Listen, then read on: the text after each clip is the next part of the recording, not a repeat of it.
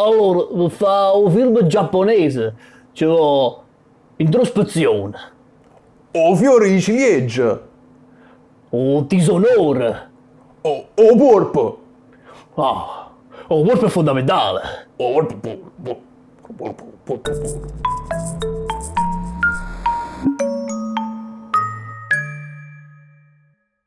Oh, ciao Adrien, bentornato nella fase 2, un momento bellissimo della nostra vita. Bentornato nell'internet. Sì, sì, sì, è una vita ormai. Beh, oggi, oggi parliamo di una cosa bizzarra nel senso che è inusuale sia nel suo ambito temporale che nel suo ambito spaziale. Cioè stiamo per parlare di una star giapponese, di film americani, di film muti, tutto insieme in un unico personaggio. Perfetto. Kintaro Sesue Ayakawa. Oh, raccontaci, raccontaci, raccontaci. Beh, co- come, l'hai, come l'hai incontrata questa storia innanzitutto? Perché questa Allora, l'hai proposta incont- tu. Sì, l'ho proposta io, mi è piaciuta molto perché eh, stavo, stavo guardando un, eh, un video che tra l'altro metterò poi in descrizione, metterai tu in descrizione dopo che ti avrò dato il mio link, eh, di Today I Found Out. E effettivamente questa è una storia singolare eh, di, di un personaggio che si è fatto da solo in un mondo ost- ostile in molto più di, uno- di un'occasione. Quindi secondo me vale la pena raccontarlo. E come comincia la sua storia e dove comincia? Innanzitutto comincia in Giappone, eh, nella, nella prefettura di Chiba, eh, che è... Allora, aspetta, devo rileggere il nome del paese perché chiaramente non lo so. Nanaura. Nanaura. Nanaura è un nome molto buffo, ci saranno molte cose che dovrò leggere perché i nomi non me li ricordo, abbi- abbiate pazienza tutti. Beh, insomma, da una famiglia molto, tra l'altro, in vista, perché suo padre è tipo il governatore de- della, della prefettura, quindi proprio importantissimo. E come tutte le storie giapponesi di fine 800, inizio 900, eh, inizia con del disonore totale. eh sì, perché ci vuole il dramma iniziale. se no Avevamo dato gli elementi nell'intro di quali Sì, un, un intro di un'eleganza, poi fammi dire. Beh, eh, in poche parole, eh, per scommessa, quando Kintaro ha 17 anni, eh, si butta in un lago gelato per toccare il fondo entro un certo limite di tempo. Solo che nel farlo si spacca un timpano. Ah. E questo va a compromettere l'inizio della sua carriera militare tanto sperata dal padre, che lo inizia a disprezzare profondamente. è, la storia, è la storia di una famiglia, una famiglia di, di facile gestione. E, e quindi questo disonore non è ben sopportato dal nostro Kintaro che per tutta risposta all'età di 18 anni fa il seppuku, cioè eh, il rituale suicidio con una lama nell'organismo. Ah, Suicidio da cui eh, finisce benissimo perché in realtà eh, il cane lasciato fuori dalla porta inizia ad abbaiare come un pazzo sapendo che il padrone è in pericolo. Il padre stesso, richiamato dall'abbaiare del cane, si precipita, eh, si rende conto che qualcosa non va bene, sfonda tutto con un'ascia e salva il figlio in fin di vita, un momento epico. Eh, grandi lacrimoni e redenzione. Ecco, questa è la grande storia dell'inizio di una nuova carriera. Tra l'altro io Kintaro. leggevo, cioè mi è stato riportato 30 coltellate, adesso io non ho, seppuku mi pare che sia una coltellata sola ben piazzata, ma 30 coltellate come fai a sopravvivere? Le hai date al cuscino 30 coltellate, come hai fatto? Vabbè, 28 sono superficiali, non lo so. Io sapevo che il seppuku era una coltellata sola, che però dopo che tu hai iniziato fai zig zag all'interno dell'addome. Dipende comunque- se è assistito o meno, perché se è assistito c'è un altro che ti taglia la testa. Sì, è vero, per evitare che tu abbia delle smorfie di dolore. Ma quanto siamo portati per parlare di suicidio? Sarà il periodo che siamo Sarà- ispirati. Non c'è niente alla depressione. Dai! E quindi Comunque- insomma Vai, il, pa- il padre, si, il padre diciamo, e il figlio si riuniscono nuovamente in, questa- in questo momento di dramma e, e cosa succede? Succede che si accordano su una, un- una differente professione che dovrà perseguire il nostro Kindaro. E qual è questa professione? È i soldi, Adrian, i, è i, i soldi. I soldi. cioè, mettiamola così. Eh, l'onore e la disciplina vedevano che per questa famiglia l'opzione principe fosse la carriera militare, navale, mm. ok? Giappone, marina, incredibile. Al secondo posto il padre mette i soldi, insomma, ecco. lo spedisce in America a fare l'università a Chicago, eh, dove, dove fa economia sostanzialmente. E lì tra l'altro inizia anche a notarsi una sua caratteristica che è il fisico, cioè lui inizia a fare bruttissimo negli sport perché è innanzitutto è scolpito, è, grande anche per gli standard euro, cioè diciamo occidentali, non solo per i giapponesi. Eh, e soprattutto inizia a, a, eccellere in tutti gli sport, tra cui il football americano, in cui fa il quarterback e inizia a proiettare persone a destra e a sinistra. Cosa che gli vale Invece della palla, lui proietta le persone. Sì, sì, sì, sì, è la sua passione. È la sua passione non farà la professione, non eserciterà la professione del, del, del fare i soldi, del magnaschei, come direbbero in Veneto. E che cosa fa? Narraci, narraci tu. E entrerà in, contratto, in contatto con eh, una compagnia teatrale giapponese e nella, tra l'altro nella Little Tokyo di Los Angeles ehm, e verrà così cooptato in una, in una recita, in una, in una, messa in scena, non so come, come dirla, in una... Eh, una pièce teatrale. Una pièce, esatto. Cercavo il termine italiano, forse il termine italiano non c'è, non lo so. Forse il termine italiano è pièce. Eh, forse ter- no, quello è il termine francese, però vabbè, fa niente. vabbè, non possiamo, scusa, eh, abbiamo ereditato altre parole da altre lingue. Kiwi è italiano, non so io. Adesso e... sì, anche pièce e eh, prenderà un soprannome. Prenderà il soprannome di eh, Sessue, che è, vuol dire campo innevato. Molto tenero. Così, molto romantico, molto... Molto sì. giapponese. E viene notato uh, da uh, Thomas H. Hines che gli propone di rifare The Typhoon, ma lui non vuole, a lui non gliene frega niente. No, a lui non gliene frega assolutamente niente. Lui dice: A me che me ne frega di stare qua a Los Angeles, che per me è un hobby tutta questa storia della recitazione facciamo così, ti prendo in giro, ti chiedo una cifra oscena, tanto perché così mi puoi rifiutare e me ne vado. Ok, è cordiale, è cordialissimo. E gli invece... 500... gli chiede 500 dollari a settimana, che tra l'altro hai portato ai soldi di oggi dovrebbero essere qualcosa come 11.000 dollari, qualcosa così.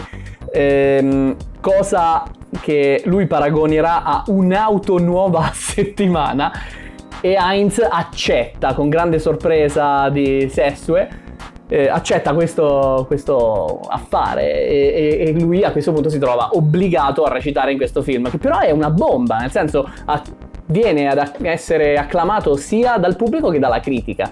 E, mm. e, quindi lo consacra, inizia una brillante carriera nel cinema che come vedremo sarà poi la costante del resto della sua vita ma diventerà famoso per uno stile di recitazione abbastanza particolare, diciamo uno stile molto trattenuto, sobrio, diciamo. In alcuni lo definiscono zen, che non è necessariamente una roba, cioè ha l'impressione di essere un termine usato un po' a cazzo, però Tranquilli, è un canale per soli adulti, possiamo dire parolacce come Però tempo. è quello, lui passa, diciamo, lui piace per questo, piace perché non esaspera il gesto. È, è, è uno stile che verrà definito con un po' più di precisione l'assenza del fare. Eh, nel senso che nei film muti di quest'epoca qua, quindi stiamo parlando della prima metà degli anni 10 del Novecento, eh, questi film muti venivano a essere esasperate tutte le emozioni degli attori. Questo perché, visto che non c'erano le parole, per comunicare tutti dovevano fare come Adrien.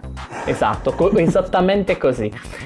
Questa roba. Spero di no, fa. perché. no, lui il nostro sesso e questo non lo fa, cioè si chiama fuori. Ora, veniva probabilmente ad avere qualche problema di comprensione, ma in realtà eh, era visto come una, una, sua personalità e era gradito. Senza È il secondo elemento dell'intro di cui facevamo prima, cioè l'introspezione.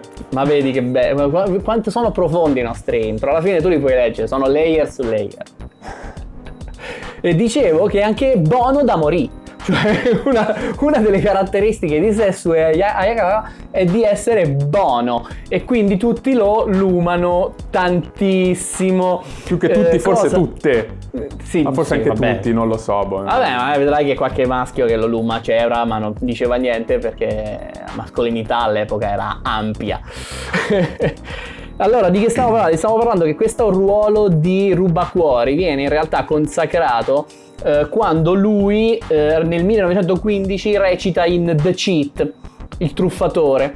Il ruolo è quello di, leggo perché come annunciato ho necessità di farlo, il ruolo è quello di Ishurutori, che è un mercante d'avorio cattivissimo che marchia a fuoco i- in tutte le sue proprietà, tra cui Mm. le femmine che seduce con lo stupro. Eh, questa, questa è una, come dire, una Che noi sconsigliamo come metodo di seduzione lo stupro, eh. Sì, noi No- lo, sconsigliamo vivamente.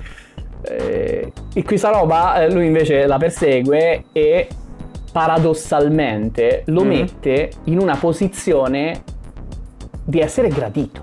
Cioè, eh, Sessue Ayakawa incontra i favori del gentil sesso che andava a guardare questi film perché c'era un po' di fascinazione eh, esterofila per, per tutto quello che viene dall'Oriente. L'esotico, esatto, grazie, cercavo la parola, non me la ricordavo.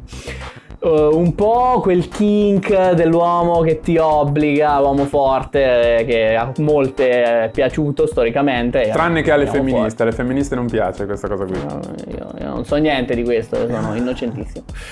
E poi, eh, e poi c'era tutta, tutta- tutta questa serie de- del fatto di essere buono da morì, come si diceva prima, che non guastava.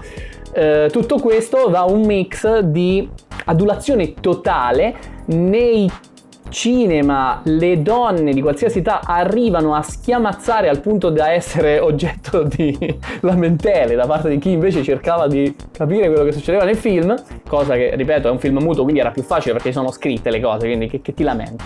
Sì, no, infatti, non è che si stessero coprendo i dialoghi con le urla. Però eh, si lamentava. E, e questo lo, tra l'altro, gran finale lo cementa in questo ruolo, cioè lui Sì. inizierà a essere un caratterista. In poche parole, da Esatto. qua in poi tutti i film che fa saranno con lui al centro del cattivo, bello, fantastico, stuprone che fa sognare tutte le donne di Cleveland come al solito. Il cattivo stuprone. sì, sì, sì, è proprio la sua caratteristica. In realtà c'è una piccola, un- a un certo punto, eh, c'è una, su quest- su- proprio su The Cheat, c'è una piccola diatriba perché il fatto che il personaggio sia giapponese pare che sia problematico. Se non dico, se non dico male, infatti lo Dici cambieranno. benissimo. Eh, Lo cambieranno, lo faranno diventare birmano, eh, cambiandogli il nome fondamentalmente perché non, puoi cambiare l'attore. E Sì, questo diciamo tutto. è un piccolo, una, una piccola così, indizio di quello che poi succederà dopo nella vita del nostro Sessue. È vero, ma perché viene utilizzata la Birmania e non un'altra, un'altra nazione? Perché ce ne sono di meno, rompono meno i coglioni. Cioè, la comunità giapponese in America è ricca, nutrita e scassa le palle. Quella birmata, birmana praticamente non c'è. E quindi i produttori fanno questa abile mossa politically correct in maniera totale. Eh, bello, bellissimo. Tra l'altro ricordiamo che alla fine il cattivo, per salvare le apparenze, viene linciato. Ecco. Cosa si Ma lui si stufa un pochettino di questo, di questo ruolo, di questo... Sì, assolutamente. Il ruolo alla fine lo stanca perché dopo anni a fare sempre il cattivo stuprone di cui dicevamo poco fa, eh, lui inizia a decidere di fondare una sua compagnia cinematografica e quindi bam, dagli e fondiamo subito la... ti trovo il nome perché non me la so. Hayward eh, Pictures Corporation. grazie, Eh, lei, lo sapevo, giuro. Che tra l'altro eh, ti lascio- te lo lascio dire a te perché in effetti poi l'hai trovato tu giusto, giusto pochi minuti fa. hanno, fatto- hanno prodotto un film che è iper importante. Che film è? È il primo film in 3D della storia, esatto, si chiama The Power of Love, manco fosse tratto dalla colonna sonora di Ritorno al futuro. E, sì, è il primo film in 3D della storia, venne girato contemporaneamente con un filtro rosso e uno verde sfalsati e tra l'altro ti permetteva a te spettatore di andare a sceglierti il finale. C'erano due finali diversi, uno se mettevi gli occhiali verdi, uno se mettevi gli occhiali rossi. Bandersnatch ante litteram, praticamente. No, tra l'altro, cioè, mi sembra che fosse il 22. Ti vado a cercare una conferma. Sì, è uscito il 27 settembre 1922 voglio dire, piuttosto ante litteram. Insomma, in tutto questo la costante è che il nostro Quintaro fa un sacco de paini, come Sì. qualcuno saprebbe dire, e quindi questi paini a un certo punto devono essere spesi. E come verranno spesi? Con Allora, sobrietà, immagino, eh, sì, con grande sobrietà. eleganza zen. Eh, Sì, proprio nel modo più composto possibile. Eh, in eh, una macchina placcata a oro, un, un- un castello dentro Hollywood, pieno di alcol. Che Pieno torna di buono. alcol. Torna buono in proibizionismo, eh? ricordiamoci, cosa stiamo, stiamo in ambito proibizionismo. Tra l'altro, hai qualcosa da dire sul proibizionismo? Di di sì? Ho da dire che abbiamo registrato una puntata sul proibizionismo un miliardo di anni fa e che prima o poi uscirà, però. Vai con gli yes! In questo roller coaster di pettinature di Adrien che ha prima i capelli corti, poi i capelli lunghi, poi i capelli corti, poi i capelli lunghi, non si capisce perché. Sarà un bellissimo trip vedere come stavi sei mesi fa.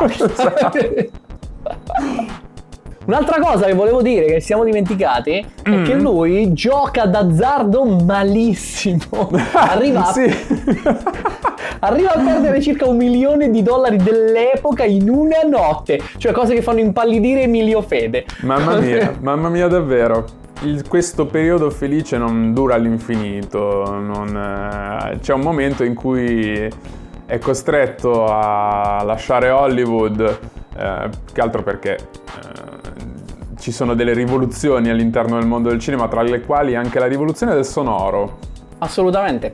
E lui nella rivoluzione del sonoro ci fa un po' una figuraccia perché la sua voce diciamo non corrisponde molto all'immagine. Cioè il doppiatore Assolutamente, sbagliato, diciamo che- come si suol dire.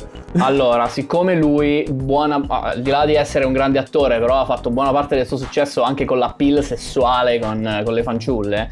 Se si scopre Allora, che c'ha la zeppola, poi No, no, non è- così banale, però nel senso, quando tu vedi un film muto, una la, fruttata, voce, la voce te la puoi sognare.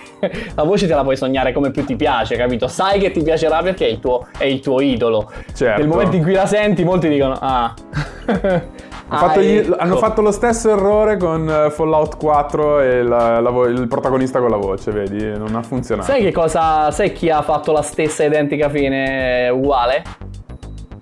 Philip Zimbardo. Philip Tu lo vedi- Zimbardo. tu lo vedi mille volte e dici mamma mia questo è il cattivo E invece poi c'ha la, c'ha la voce da Gargamella. l'effetto Zimbardo si chiama questo eh. Sì, sì. Ma questo non è l'unico elemento eh, che lo costringe, diciamo, al- ad andarsene via dagli Stati Uniti, ma c'è- perché c'è un elemento che è propriamente razzista. Eh, negli Stati Uniti eh, c'è quello che si chiama eh, Yellow Peril, cioè un, un sentimento di, di percepita minaccia da parte di tutte quelle che sono le comunità asiatiche pre- presenti sul territorio. beh anche in Italia la, la faro- la frase pericolo giallo è esistita quindi nel senso c'è una Ah, sì, non lo traduzione sapevo, molto, molto diretta sì sì come no come no era un'espressione proprio legata allo stesso Ma tipo negli ultimi otto anni giù a Prato. vabbè quello direi Si che può fare questa battuta? Non si può, si può fare? probabilmente si può? sì probabilmente sì Prato ricordiamo città di praticanti Eh, la mia battuta preferita su Prato l'ho sempre amata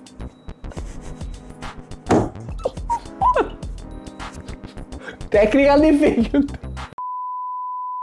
E nell'ambito dello Yellow Peril, il distributore di il nostro Sessue si lascia scappare una pessima uscita durante un'intervista e si riferisce al nostro Sessue come Chink, eh, che, che è proprio un apostro, una- l'ha apostrofato in modo molto brutto e razzista, cosa che- di cui lui si, eh, si lamenta molto, al punto da tagliare i rapporti con la distribuzione, cosa che però chiaramente distrugge la sua possibilità di, di, di continuare a vendere i suoi film come aveva fatto continua a perdere soldi, quindi scende dai quei 2 milioni l'anno che faceva fino a 6 mesi prima alla fame sostanzialmente.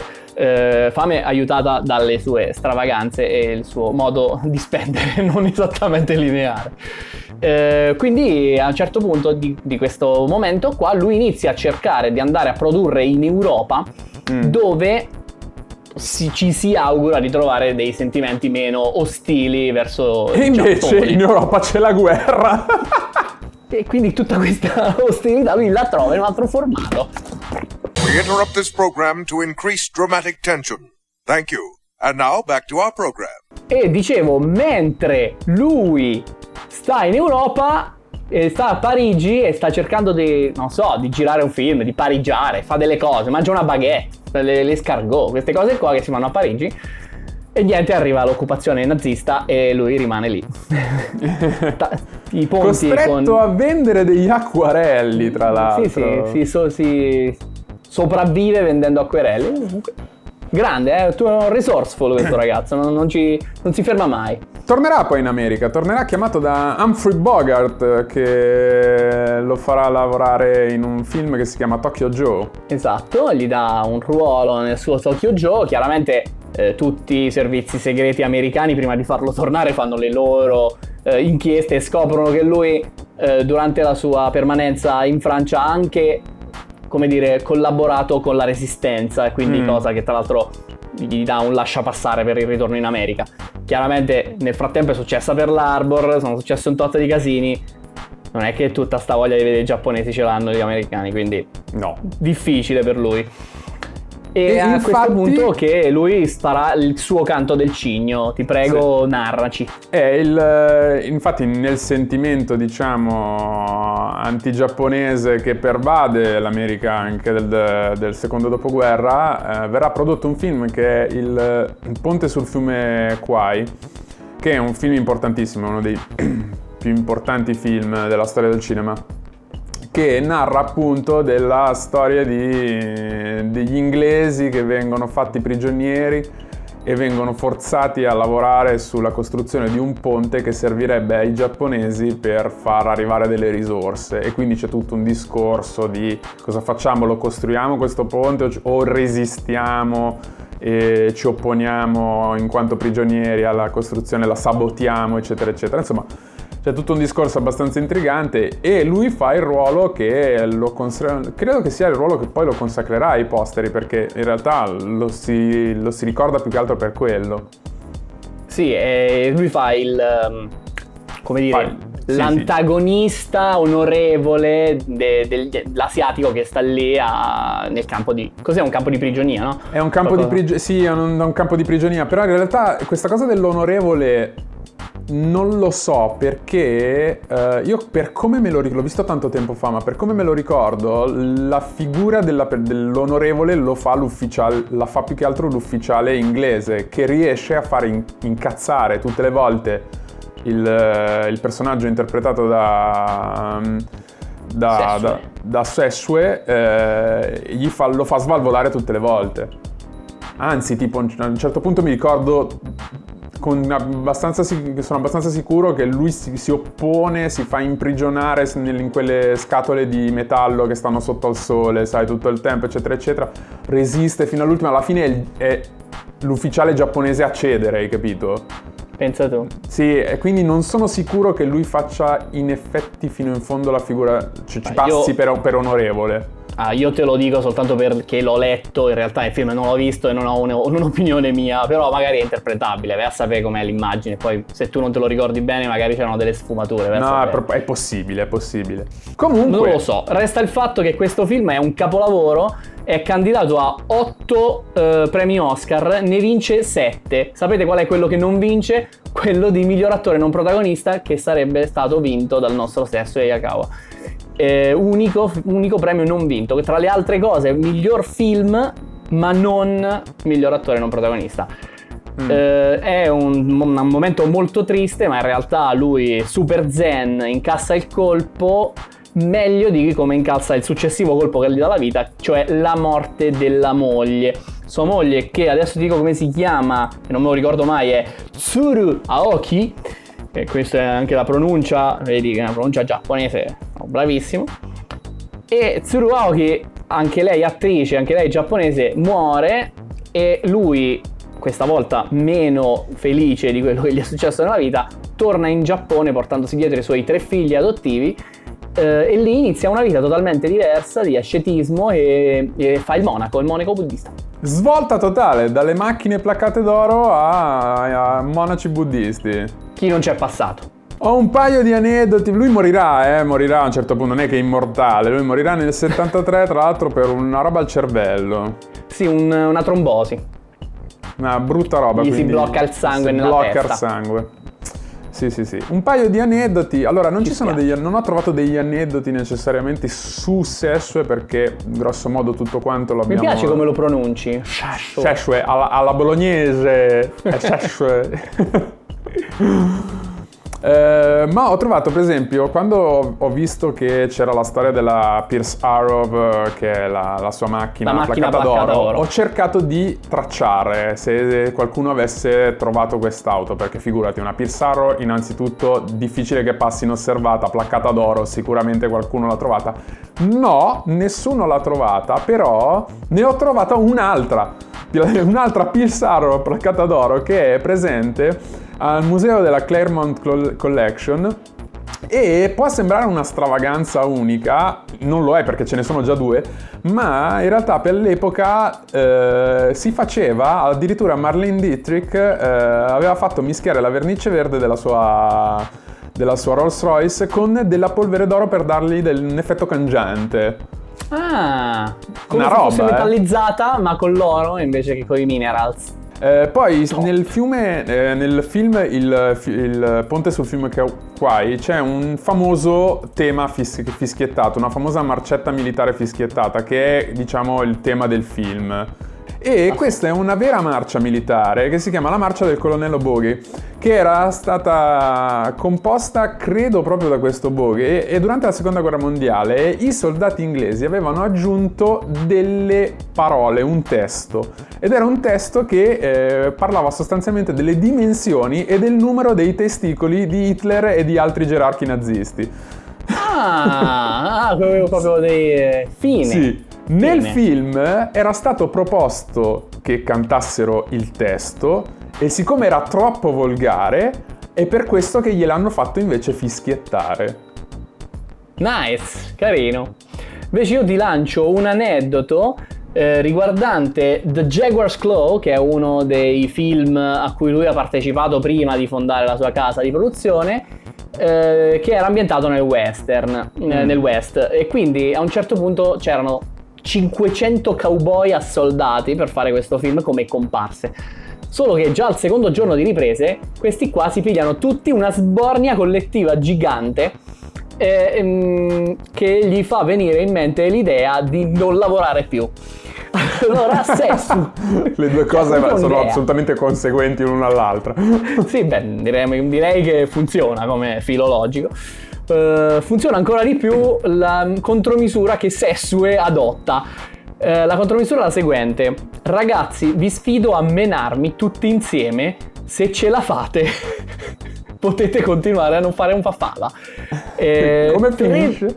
Finisce a schiaffi male. Finisce che tre di questi si pigliano, di- diciamo di petto questa sfida, si alzano, gli vanno a menare, ma il primo che gli vuole dare un cazzotto riceve un polso rovesciato. Eh, il secondo che lo vuole prendere eh, viene sbattuto nella sabbia e storcendosi il collo nel farlo perde i sensi. Il terzo decide di approfittare della presenza di una pistola, ma Sessue è più veloce di lui, gliel- gliela toglie di mano e poi gli mena. A questo i restanti 497 loschi figuri decidono di lavorare. È una decisione quasi unanime. Direi che eh, funziona anche questo. Direi anch'io, direi che ci sono tutte, tutti- tutte le basi per poter, per poter Sì, sì, ricominciare a lavorare. diciamo che è, è un lavoro che ha il suo senso. Ecco, Eh, ti do soltanto delle fonti. Ah, ci sono delle fonti? Giuro, giuro, giuro, giuro. Ti do Ma ci sono delle Allora, fonti prima di Ursolo! Cosa stai dicendo? Prima Ursolo e poi le fonti.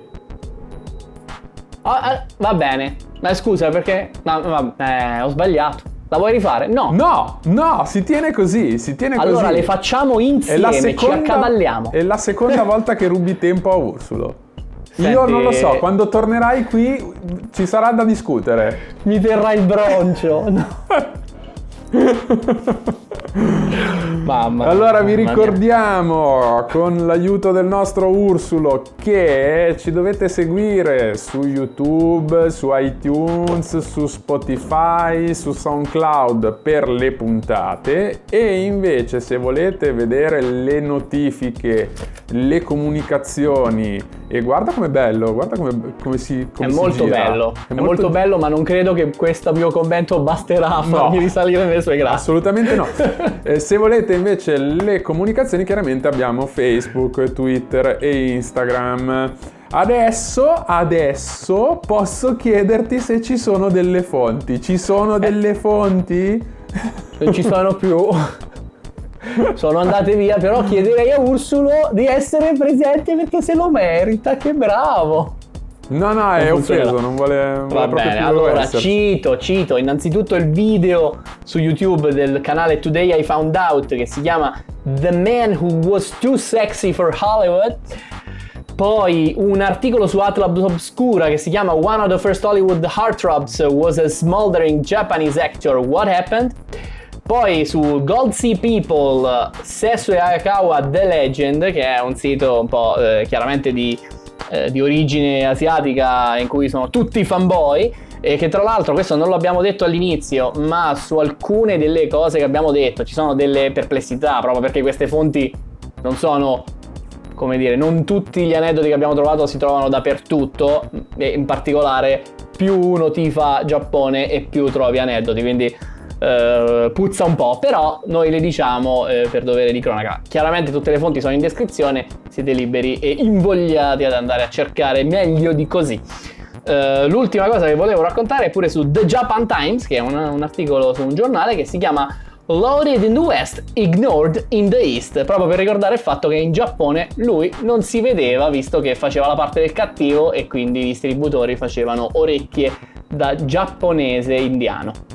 Sì, sì, sì, sì. Io ho più o meno le stesse fonti perché in realtà me le hai girate tu, eh, tranne appunto il video sulla Claremont Collection che si ritrova su YouTube per vedere come è fatta una Pierce Arrow dorata.